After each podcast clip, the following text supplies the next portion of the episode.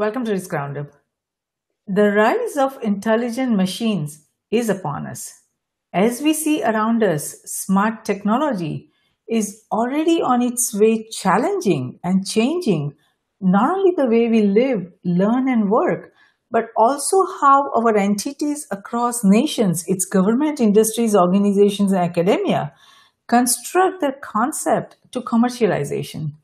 Irrespective of cyberspace, geospace, or space, the smart future, the autonomous future, is not preordained by intelligent machines, as it is the human intelligence that is fundamentally creating the smart technologies, at least for now. Since the smart technology that we are creating today is simply an enabling tool that is being used in many ways to define and determine our ideas and initiatives, it is important to understand that how are we using smart technology to help us create not just prosperity, but shared prosperity. How are we using smart technology to help us define human destiny and not destroy humanity? The discussion today is not about the feasibility of smart technologies. It is rather about understanding its drivers, goals, impact on, on nations and all its components, and the evolving human ecosystem beyond cyberspace, geospace, and space. To discuss Smart Future further, I'm delighted to welcome Dr. James Canton to this roundup. Dr. Canton is a leading global futurist, advisor, keynote speaker, entrepreneur, author of Future Smart, The Extreme Future and Techno Futures, and chairman and CEO of the Institute for Global Futures. He's based in the United States. Welcome, Dr. Canton. We are so honored to have you on Risk Roundup. The honor is mine. Thank you for inviting me. Wonderful, Dr. Canton. So, the concept of smart has so many different perspectives. The term smart has been used widely nowadays. For example, everyone would say we have smartphones, smart cars, smart homes, smart infrastructure, small smart cities, smart nations, and so much more. So, what exactly is smart future? How do you understand smart future? Well, I wrote a book called Future Smart, so I guess I, I have to explain all that. Um, we need uh, to apply, and my thesis is we're not being as smart as we could be about applying particularly innovations to deal with massive challenges that face nations, face the planet. Uh, we don't have a digital supply chain to even address hunger and food. We don't know where all the food is in the supply chain. Well, that's not really that complex. It takes a certain amount of smarts to do that. So the application of not just you know this this thing up here, the brain, but the ability to be able to use innovations, tools, strategies, whether you're a policymaker or entrepreneur, to solve some of the grand challenges that face our planet, as well as, yes, the next social media invention or the, the next smart machine. Now, when it comes to smart machines, though, I would forecast that we are going to need smart machines to help us figure out things that are smarter about how to manage our future. And they may be climate change or they may be just creating the next business venture. But I think ultimately we're not being as smart as we could be about our future. And again, we're the ones that are going to create that future for our kids and grandkids. Yes, absolutely. We are the ones who will be able to define and you know design that future that we are looking for. And you are absolutely right. It is not just the technology, but how we use the technology to create this whole new system around us, the whole new ecosystem for humans. That is what is very important. Uh, so, we, how we use the technology, what are the requirements for creating that environment that we are dreaming or trying to def- redefine and redesign, and how we will apply these science and technologies, the fa- rapid developments in science and technology, and create these conversion strategies to support those innovation effort, efforts and ideas that can disrupt these barriers that we are trying to visualize towards a smart future. So, as technology will likely continue to blur the lines between cyberspace, geospace, and space in the coming years, where do you think is smart technology taking us? Well, first of all, we're not really doing our jobs very well. So, policymakers and government, whether you're in a small town or you're managing uh, at the federal level or your business executives or you're sitting on a board or NGOs, we're not we're not doing a good job, right? We're, just not. So the issue, the problem is not technology. The problem is not innovation. you know, it's not like you know we're now you know robots are going to take over, right? Or or artificial intelligence is going to steal all of our jobs. It's not the point. If if we as humans don't step it up and start making smarter solutions and strategies to create more you know ecologically appropriate environments, to create more dignity at work, to create more opportunities for appropriate work, then folks are going to turn to machines that I mean the irony may be that machines, smart machines may become they may have to remind us what it means to be more ethical. They may have to remind us what is it is to be not racist. They may have to remind us how to create and solve problems, whether they're big social problems around poverty or big problems around, you know, providing the internet.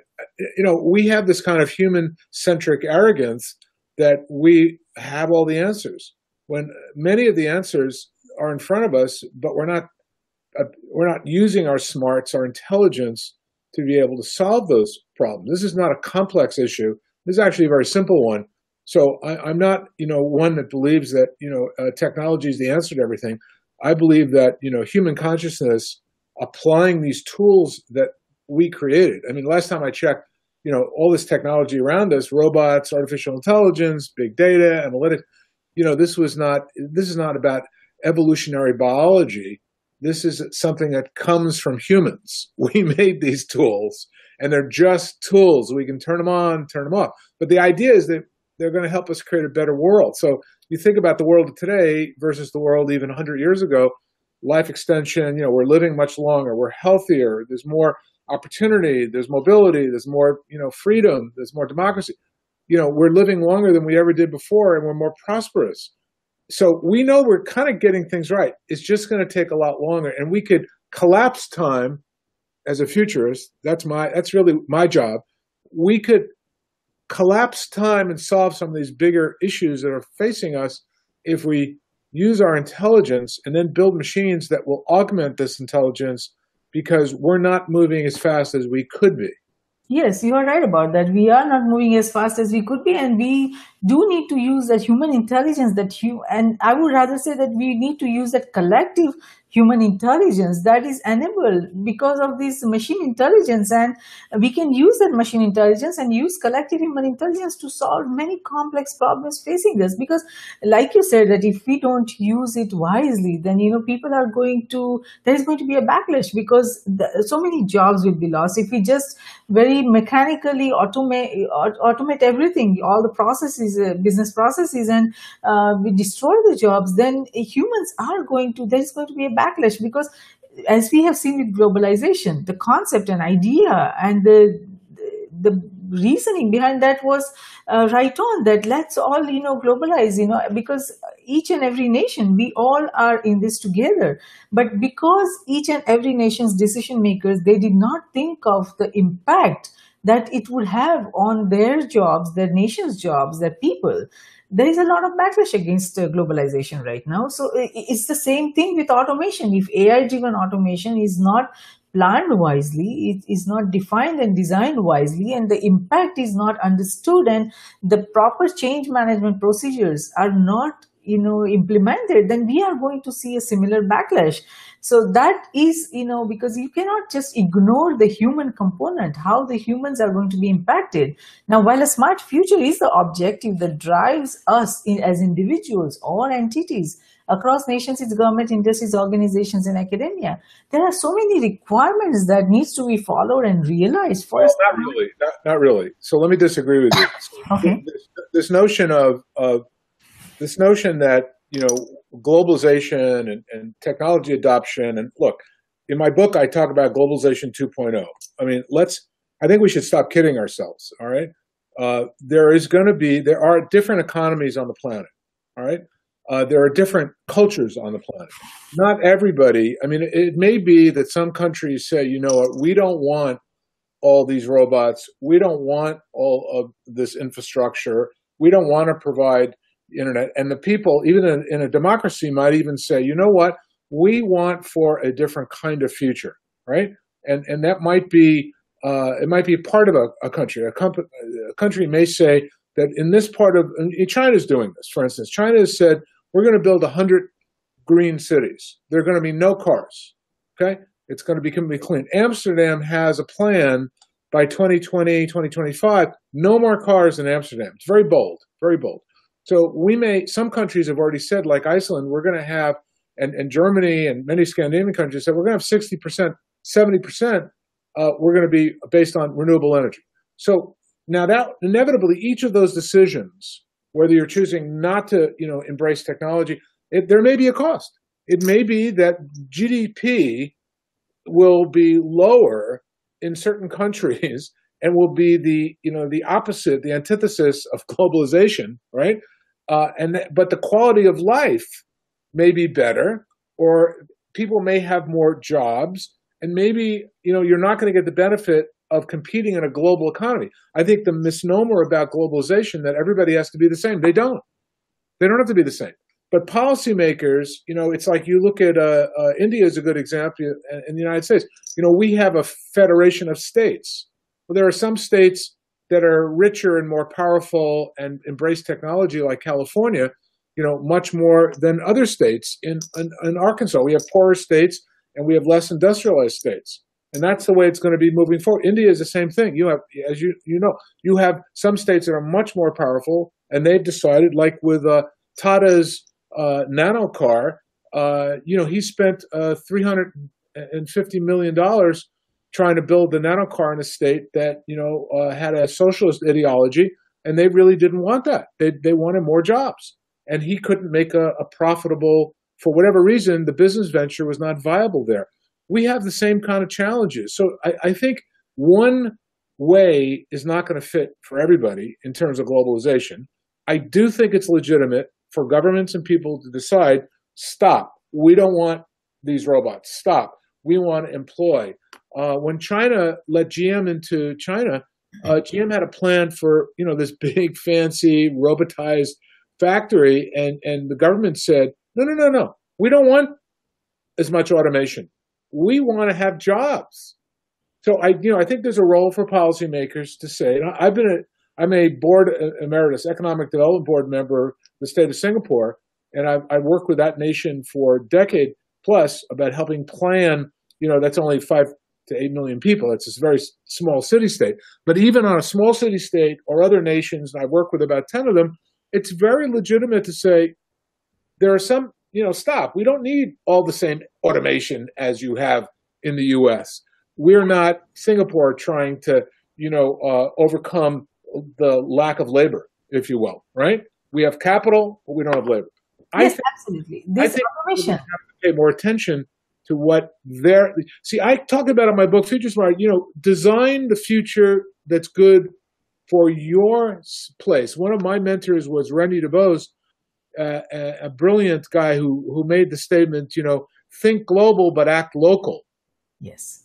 Yes, very true. And like you said, I mean, I agree with your point on that, that automation, uh, globalization is not going to be the same because each and every nation has different requirements and needs based on their geography or based on the industries that they have or the nature of their economy, the nature of uh, their uh, circumstances, they all are going to automate in a different manner, as we have seen with India. I mean, they, the India, India's decision maker decided not to go ahead with the autonomous cars, and as we see, China, they have, uh, you know, implemented uh, all different uh, automation at a very different level, and United UAE's effort is also very different. They are going very aggressively on so many different fronts that we don't even see that vision here in United States or many other states currently. So that there is each and every country is going to automate in a different manner. And then when ma- molecular manufacturing, when those well, get implemented, there's a part of that. There's a part of that that could be very interesting. So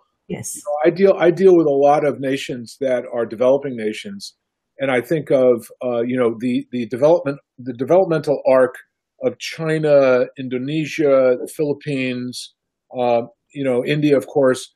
And what I find is that uh, here's a, here it's good to talk about future scenarios, right? So imagine this scenario where you have people in a in a in a nation uh, uh or even a state within a nation that you know a group of AIs could design a business that could produce value, right? Economic value for the citizens. And the citizens themselves could focus on other things they want to do. whether that's leisure or art or it's policymaking or it's creativity or it's just their lifestyle. It could be their lifestyle. I mean, there, if you look at the span of civilization, uh, it's only recently in the past, really not even 50 to 75 years, that people work the crazy schedules that we work.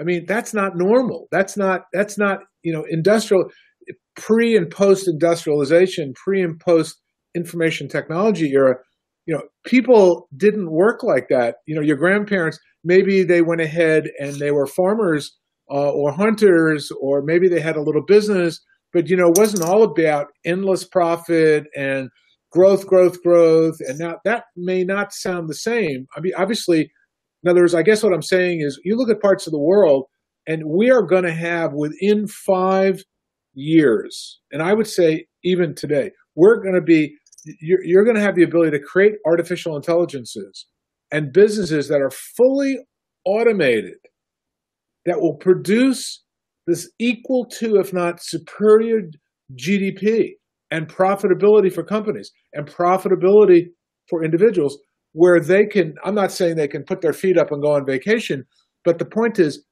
we're reaching a new point in the evolution of our society where people will harness AIs, smart machines, to do work that humans couldn't even imagine doing. You know, we talk about it being, you know, automation and 4.0 manufacturing, you know, better building cars.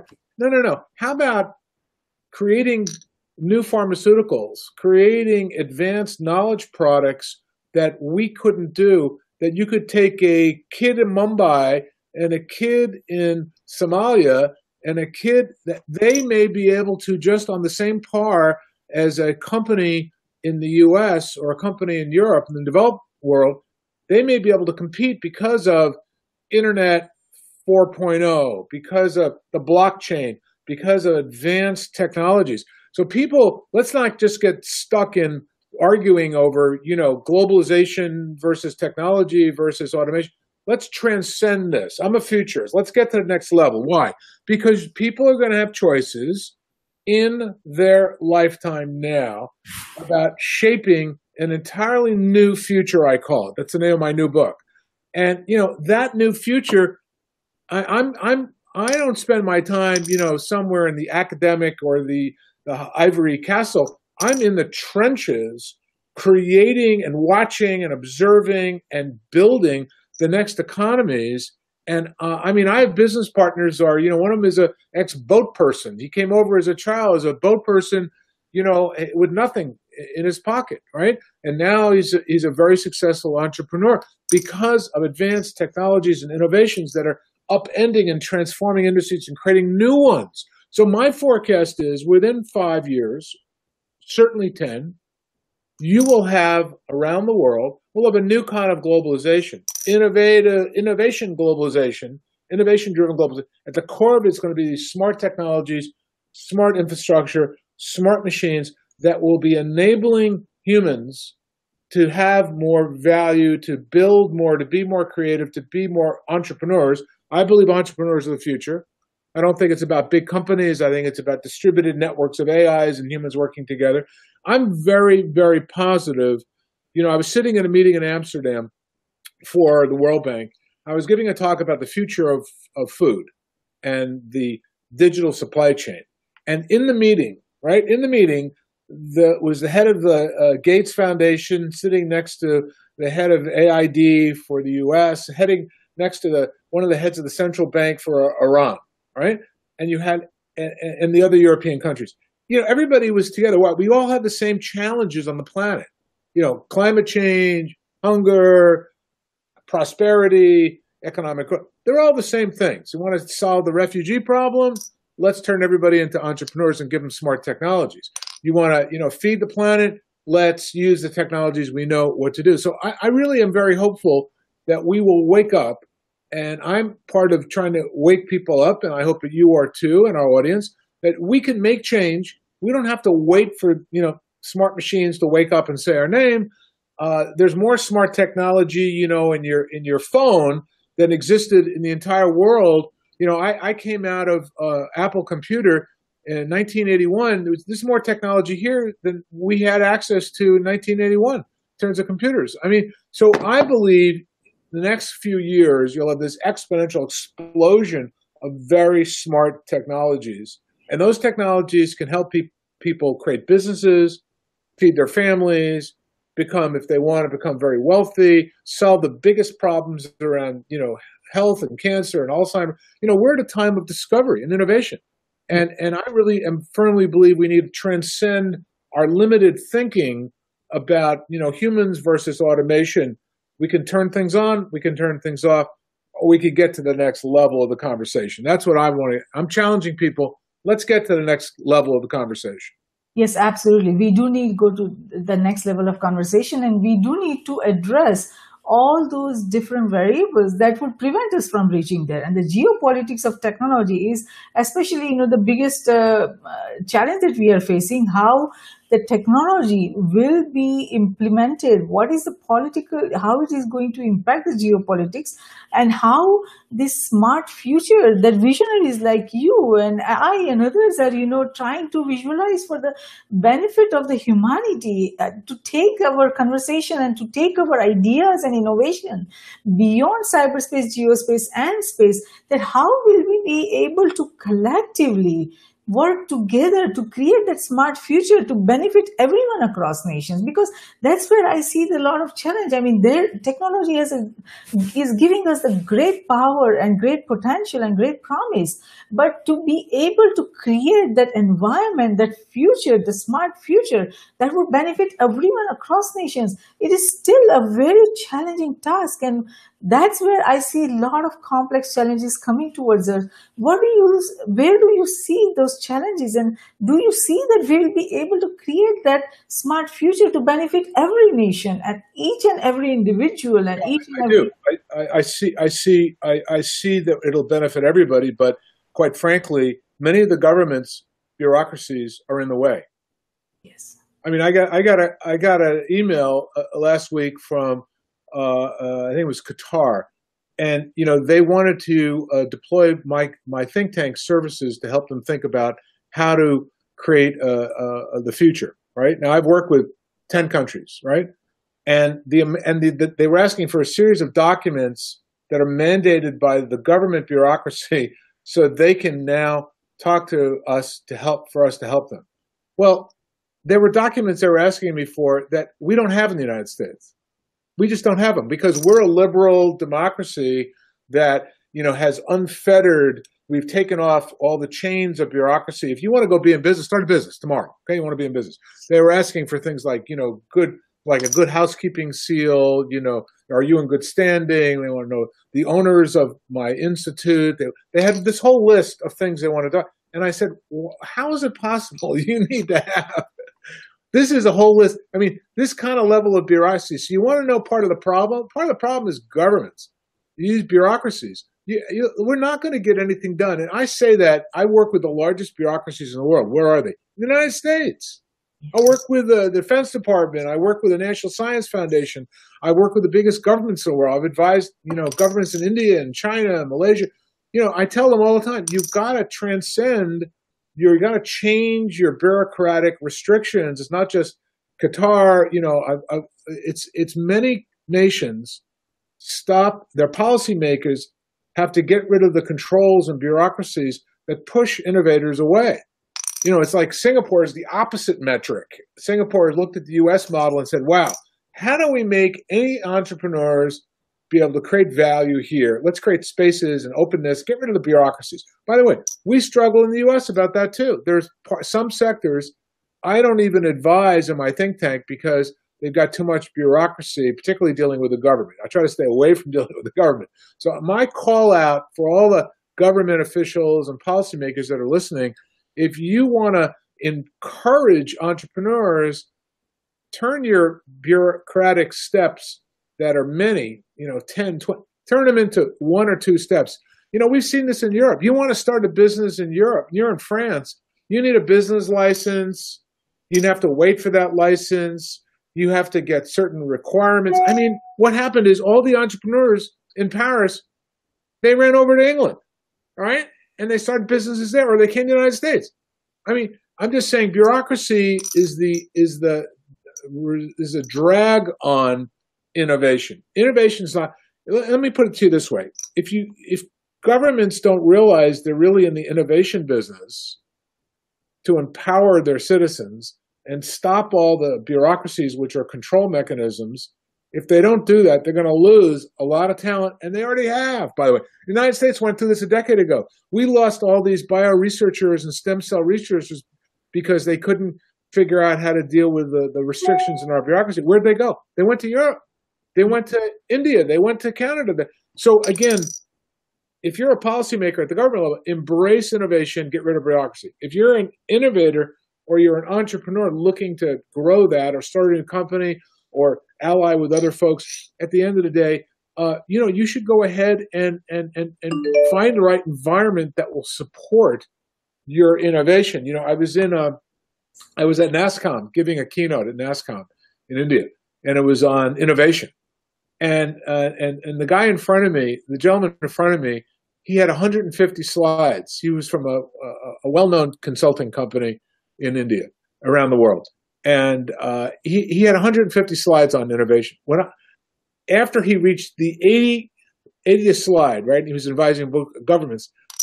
I, I was exhausted. I, I, needed I needed a I needed a cup of coffee. I need I had five slides.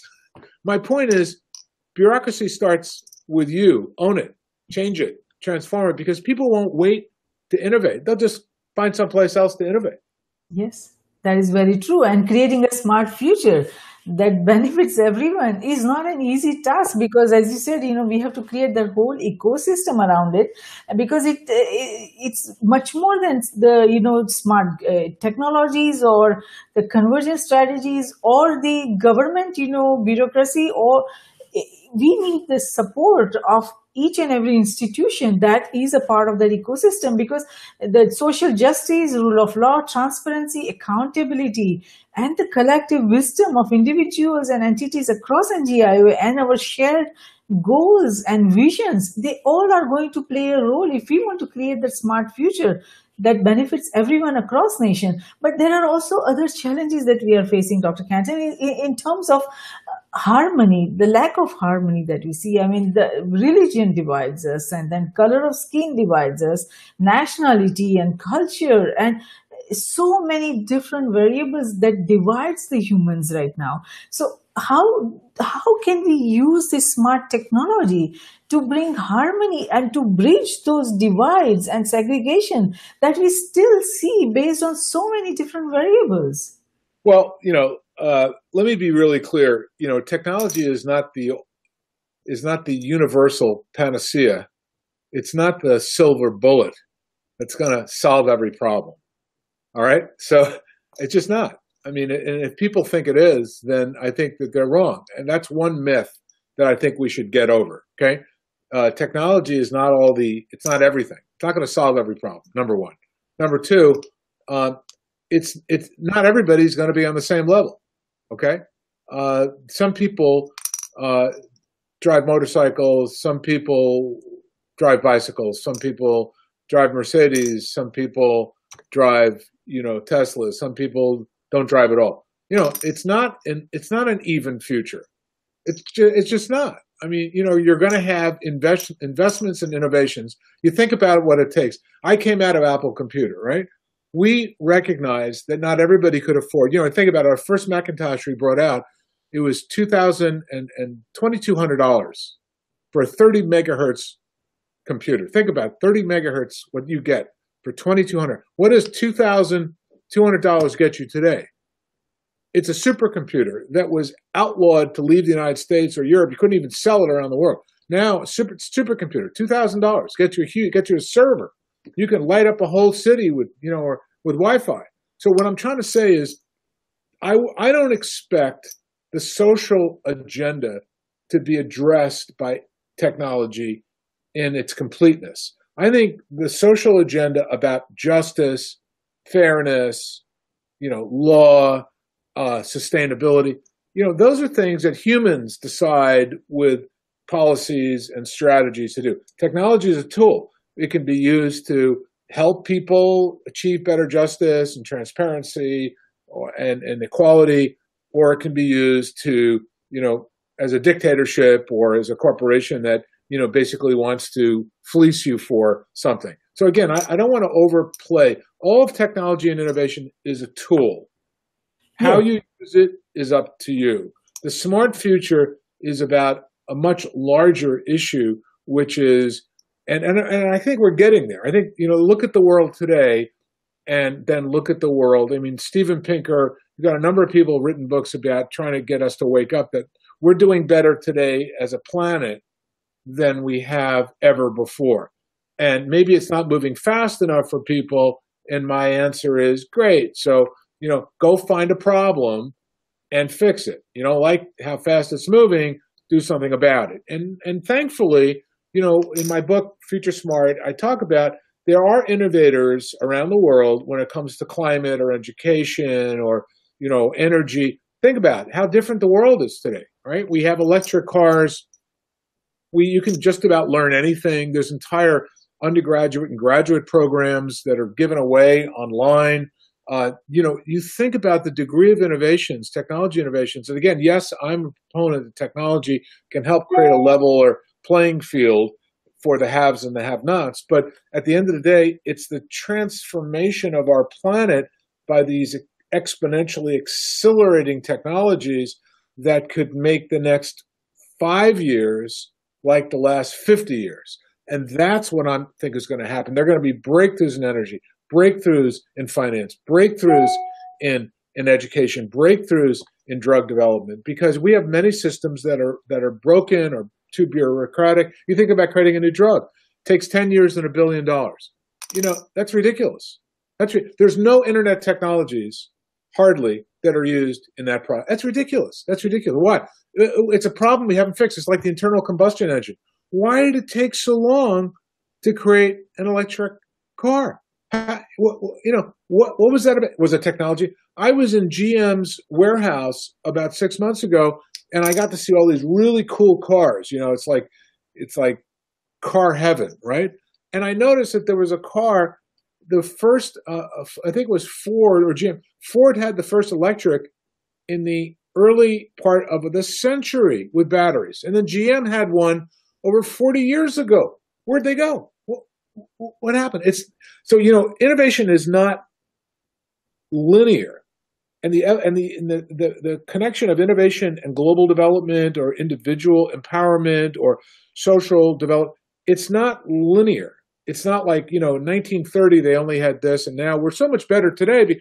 That's certain extent of that is right, but at the end of the day, it's like public health has been transformation public health has transformed healthcare much more so than even drugs. We know the data. but The point is, is that we now may be what I call this episodic future. It may be that, in other words, you know, we talk about entropy in, in physics and science, or the, the natural kind of evolution of systems. Like our sun is is entropic. At some point, it will die out, billions and billions in the future. Don't worry about it. Not not today. Not today. Right? But like volcanoes erupting in Hawaii, there, there's a certain kind of entropy. They reach a certain life cycle. They, they're born they grow, they develop, and eventually they peter out and die. We, we live in a galaxy where entropy rules it. So it's likely we're reaching the end of some things, cycles, and new technologies are now going to be emerging because our need is to deal with big issues like climate change or to deal with commerce and prosperity. You know, why don't we have a billion more entrepreneurs on the planet? Well, that's what the internet will do. That's what mobile technology is. So I'm a great believer I don't believe that governments or even big corporations have the answers to make a better world. They have part of the answer. I believe that in, empowered individuals with access to innovation tools, nano, bio, IT, neuro, quantum, will transform our society and we can stop, you know, kind of complaining about what we want and start shaping what we want regardless of where we are on the planet. You think about what people have access to today versus even two years ago. So that's that's where I'm kind of, you know, you look at the blockchain as an innovation. The blockchain, who are benefiting from the blockchain? Well, you know, it's not the biggest corporations in the world. It's not the biggest developing countries, developed countries in the world. It's folks that are the outliers, right? It's it's emerging that's what the internet was five years ago, right? Seven years ago, 10 years ago. People would say to me, oh, the internet, that's just another what? Distribution? It's a retail. I think, no, you don't seem to understand. It's a complete rethinking of commerce and prosperity and entrepreneurship. Blockchain, completely transformation in how we think about finance, distributed energy, and, and, and electric. This is the beginning of thinking about a new distributed form of, of energy, the circular economy. We're in the midst of a number of key revolutions that people just don't understand. My job as a futurist is to say, hey, if you think this, you don't understand it, let's try to explain. That's why I write books, try to explain not just where we are, but what's coming. But we need to get over these usual kind of, we're, we're stuck in the narratives of, of, I think, of technology is bad, you know, stealing our jobs, globalization is not for everybody. You know, we're in these narratives that are not. We need to transform transform these narratives, transcend this if we're going to get any place. If not, we're going to be fighting the same battles and complaining about the same stuff uh, 10 years from today. I just don't feel like that's, you know, uh, you know, it's like Apple Computer. You go into an Apple store and you realize, why isn't everybody just imitate what Apple's doing. Well, you, you go in there, you realize it's a dynamic community of people. Why? What's you don't need to come up with a new retail experience, whether regardless of what city you are in the world. Look at what they're doing. They have people. There's no cash registers. How hard is that? There's no queuing up for the cash registers. No one is not central. Everybody is a node, distributed environment where they can dance around you and help you and service you. No, no, no. Think of it. What's the cloud? The cloud has transformed businesses. I can be a business of one. I can be sitting in uh, in Hangzhou.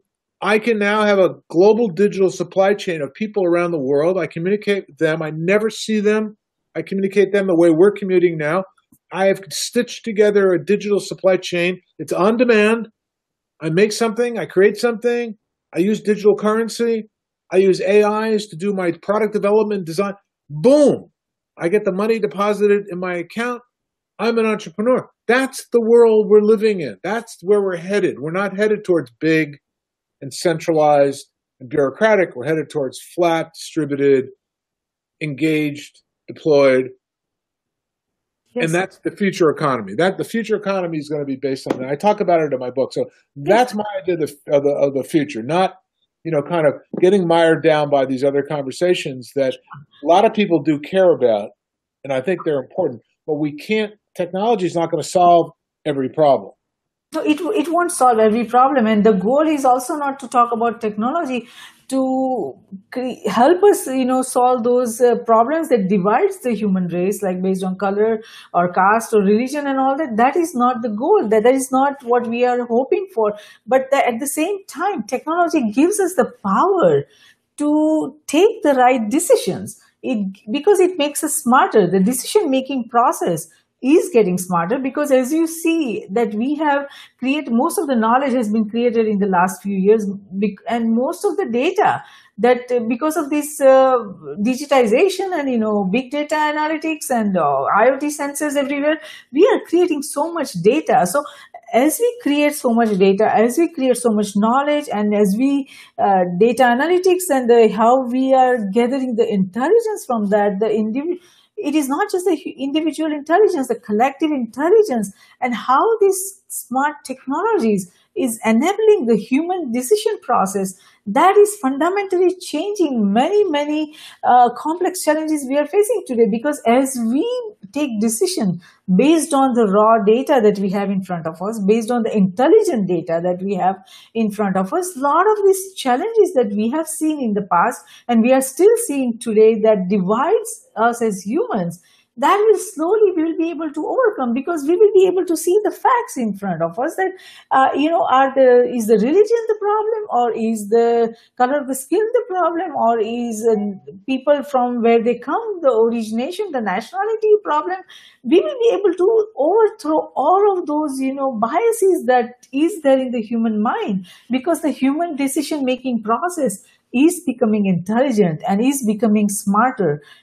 Do you see the hope in that that the human decision making process as it gets smarter we will be able to even solve this you know the social problems like everyone says? And yes our focus is not to solve the social problem at this point. Our pro- uh, focus is to create those economies that fourth industrial revolution and create these uh, uh, big you know platforms and big in, uh, ecosystem that will allow the innovators entrepreneurs at you know from any country from each and every country to be able to create that vision that helps to solve them challenges within their nation. I get a lot of students you know send me emails from all over the world and they have they ask me all these complex you know questions that how do we do this? And i tell them pick a problem from your nation and work towards finding a smart solution. Because technology is at your assistance. You will be able to solve many problems that your nation is facing. So i see that the human decision making process as we make it smarter using those technology tools, we will be able to solve a lot of problems. Yeah, I, I don't disagree. I just I just think that uh, there are people problems and culture problems that uh, technology is not going to be able to do. And I, I, I, but the the good thing that let's talk about technology differently. When you provide the internet, simply put, because the internet, what is the internet? The internet really is universal knowledge platform. It's also a universal media platform. It's a universal publishing platform, and it's an entrepreneur platform. What I notice is where the most ignorance is, the highest degree of resistance to change, the highest degree of conflicts are in countries that do not have access to the internet.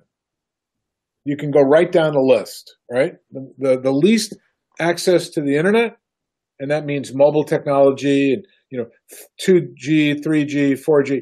The, the least access to the internet is the most conflict. Why? Because they're living in the last century. And they're divided by religion, they're divided by old blood feuds, they're divided by, you know, propaganda because they don't see truth. So number 1, internet, if you want to transform a culture, make the internet available to everybody. Again, I have to come back to Singapore because what Singapore did, for all intents and purposes, is they provided the internet every place. It was the first country to put optical fiber every place. And it's just a small island off of Malaysia, right? But in the United States, actually Canada, you look at where the fastest internet is, it's the most productive nations in the world. It's not the United States, by the way. It's South Korea has fastest. It's Scandinavian countries have the fastest. Singapore has the fastest. It's not the United States. But the United States like in San Francisco and in most cities, you get access to the internet. What is the internet? The internet is a learning tool. It's a tool to break down the barriers of culture and differences that separate people. Stop fighting last generation's wars uh, of racism, and all of that is is you know racism wherever it is in the world. It's based on power, distrib- inaccurate power. It's based on old political systems it's based on old ideologies, and it's based on the lack of visibility, transparency, and truth. But you want to change all that all day long. We, I mean, there are ministers in nations today that are developing nations that are are fast moving, meaning the economies are some of the fastest moving economies in the world. Right? You think about the fastest economies in the world. Some of them are in, you know, in Asia certainly. Some of them mm-hmm. are are are, are you know like Turkey. It's very fast moving economy. So I am a firm believer that the more transparency, the more the internet access provides the ability to be able to see people's differences. That's going to do more to break down and get us as a planet to work together, to think together, to like each other better and understand each other than anything a government can do. Corporations like Facebook or Google or Baidu, uh, you know, or or many other companies around the world, you know, we're going to do more with apps and platforms, uh, social media platforms. I mean, I have uh, 150,000 people following me. You know, I would say over half of them, or maybe three quarters, are from you know countries outside the United States, which I'm delighted to. I mean, when I get a friend request from not a friend request, but a follower from you know, from Iran or from Abu Dhabi or from, you know, Malaysia, I'm thrilled. I'm thrilled because I, I, I want to learn and I also want to share. So I think about that. You think about somebody living in an entirely different culture who wants to understand how you think about the future. I am very hopeful when that every single time I follow somebody, they follow me. We're from a different culture, a different world, a different ideology. I I think God bless, you know, the internet for creating a new way for all of us in, in, who have differences and have come from different places and different economics and, and to be able to learn from each other. So to me, again, coming back to this notion of technology, you know, I view it as a universal way for humans to get to know humans in a way that governments could never do and shouldn't do. Very true. Very true. No, I agree. I hear you on that.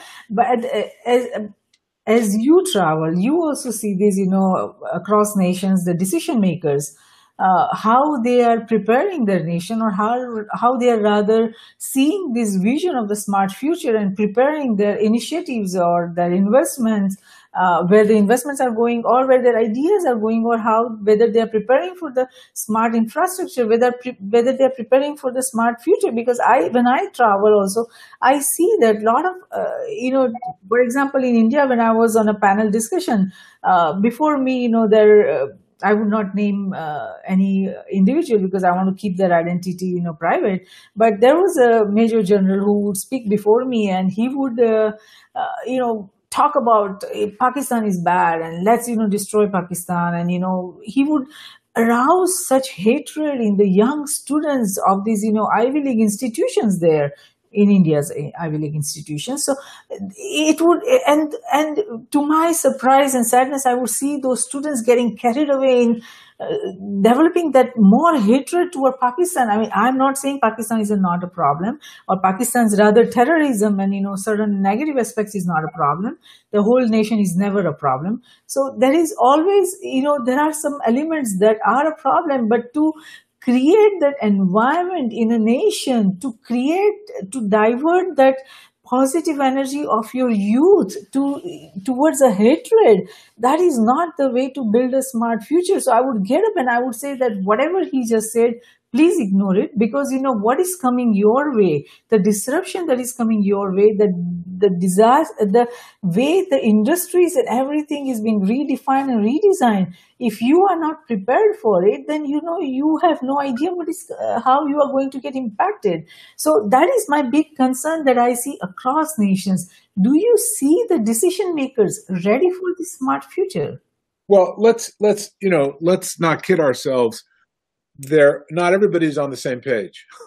Yes. So so there are uh, uh, nation states. There are both state and non-state actors who have an interest uh, not in everybody holding hands and not in doing good. So let's you know let's, I think it's important as as whether you know we're talking to policymakers or, or, or government leaders or uh, entrepreneurs. Look, there is another game going on right? And that game at the geopolitical level is called power. And it hasn't changed. You know, it's the Game of Thrones. And you have divisions of folks, of nation states, state actors, non state actors that have a, a fierce competition for power. And they're, you know, in the Middle East, there's a power struggle. In Europe, Russia, there's a power struggle in the United States, China, there's a power struggle. So these power struggles are very, we're, we're, getting better at being able to explain them and understand them and hopefully transcend them. All right. But at the end of the day, there are state and non state actors whose goals and objectives are to not just wield their power, but to be able to back groups around violence. Let's not kid ourselves. This is not something that's going away right away. It's just that we're not entering into a world war, and that's the good news. But as we speak right now, there's 20 micro wars that are going on the planet. Now, in a wonderful, ideal world, we don't want any wars, right? But you have to change human consciousness, and, and that's where governments and, and world institutions and NGOs need to work together to break down the barriers, right, between them. And we have done this in the past, but inevitably, this again, this notion of entropy. There's a certain, in other words, will we still be fighting? Will the Pakistanis and the Indians still be fighting the way they're, they're or still have the animosity between them the way the Israelis and the Arabs have been fighting for the past, you know, couple hundred years? Are we still going to have pockets of dissension, aggression? Are we still going to have Russia deciding they're going to annex parts of, you know, Europe, right? Are we still going to have conflicts around the world that are based on, you know, what does the rise of China mean in terms of power? What does Iran really want? You know, what is North Korea's play in terms of Asia? So these are issues. Let's not, you know, I'm not Pollyannish about this. I'm not kidding myself. Uh, I do believe that there are real issues that need to be resolved, that everybody needs to be at the table. We have organizations like the UN, World Bank. We have organizations that are attempting to do that. These are big, vexing problems. But again, I'm a great believer that, you know, the, the, the, the people of the Arab states, the people of Israel, the people throughout the Middle East, whether you're Syrian or, or, or Lebanese, you know, we have to eventually, eventually we will get to a point where we transcend violence and we look at prosperity. You think about the conflict between, you know, uh, the Irish and the British, which is a three people three hundred year old conflict. Why did that change? Because of economics, and because of communications, and because they wanted better prosperity, and they got it. And it was finally a breakdown in a 300 year old conflict. I believe we are headed more in that direction, more of liberal societies, more understanding. And I think technology can help, but I think you need enlightened leadership that can move us in that direction. And also, by the way, there's a certain amount of time. What's happening in the Middle East is not serving any families. You know, there are people on both sides of conflicts. They each have parents, children. They each want to have one thing a better future, right?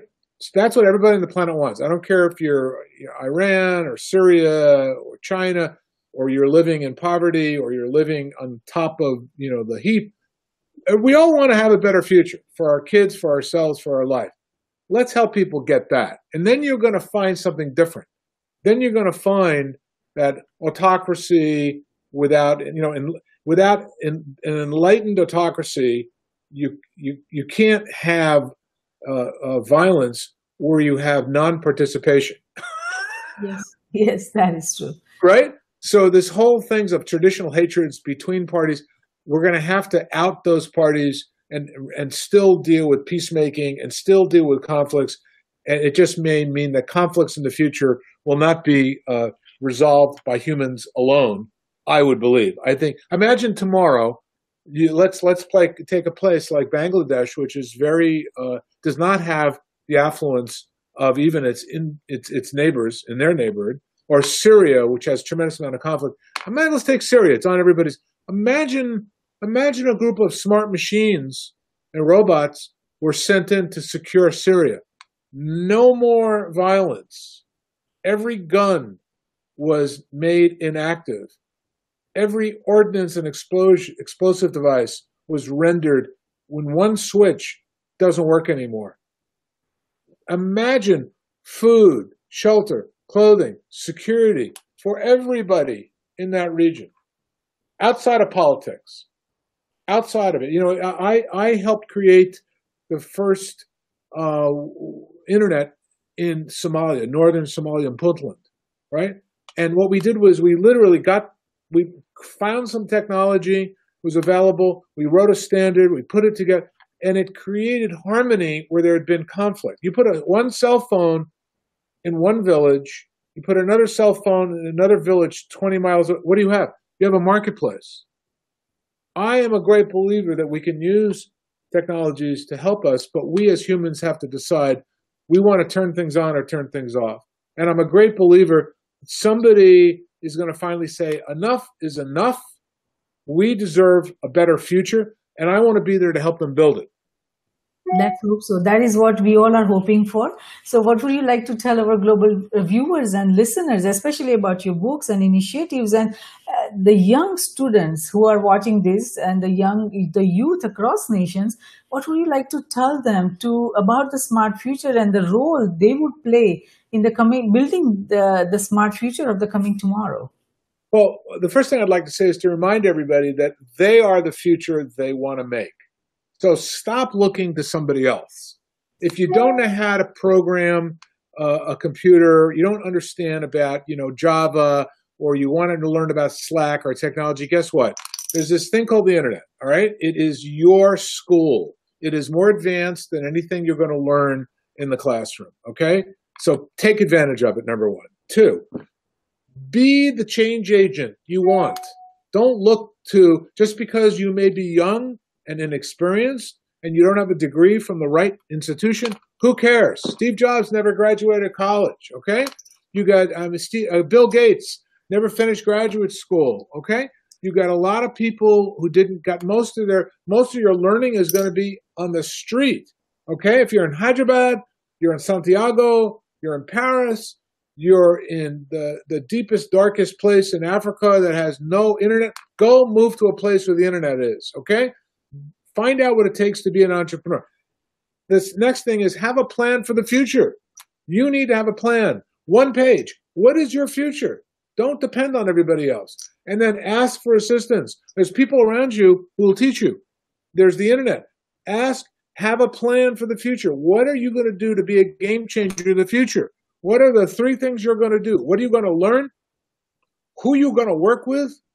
And what are you going to do to make a commitment? You want to change part of the world. What are you going to do to make the world a better world? That's on you, not on your teachers, not on your parents, not on me, not on you. I wrote books about it. You can read them or not. I don't care. The point is, you are the future. Go create that future. Very true. Very wonderful advice. So thank you so much, Dr. Canton, for participating in Risk Roundup today. We appreciate your thoughtful insight on smart future and our global viewers and listeners will benefit tremendously from the unique analysis on forces of innovation, automation, and disruption that will help them understand the coming tomorrow of smart future. So even if a single individual or entity can understand the technology trends and automation and disruption and smart future based on the understanding they received from the discussion we had today, this risk roundup dialogue has been of service and we thank you for that. Thank you. Thank you. Thanks for inviting me. Appreciate it. Wonderful. Take care. Wonderful. So in this episode of Risk Roundup, our concept of SMART is about bringing intelligence in all actions and decisions we as individuals and entities across nations, its government, industries, organizations, and academia. For the future, we envision individually and collectively. Risk Group's, cybersecurity, geosecurity, and space security risk research centers are created to identify, evaluate, and manage the security risk facing NGIOA and CGS. We at Risk Group believe that risk management, security, and peace walk together hand in hand.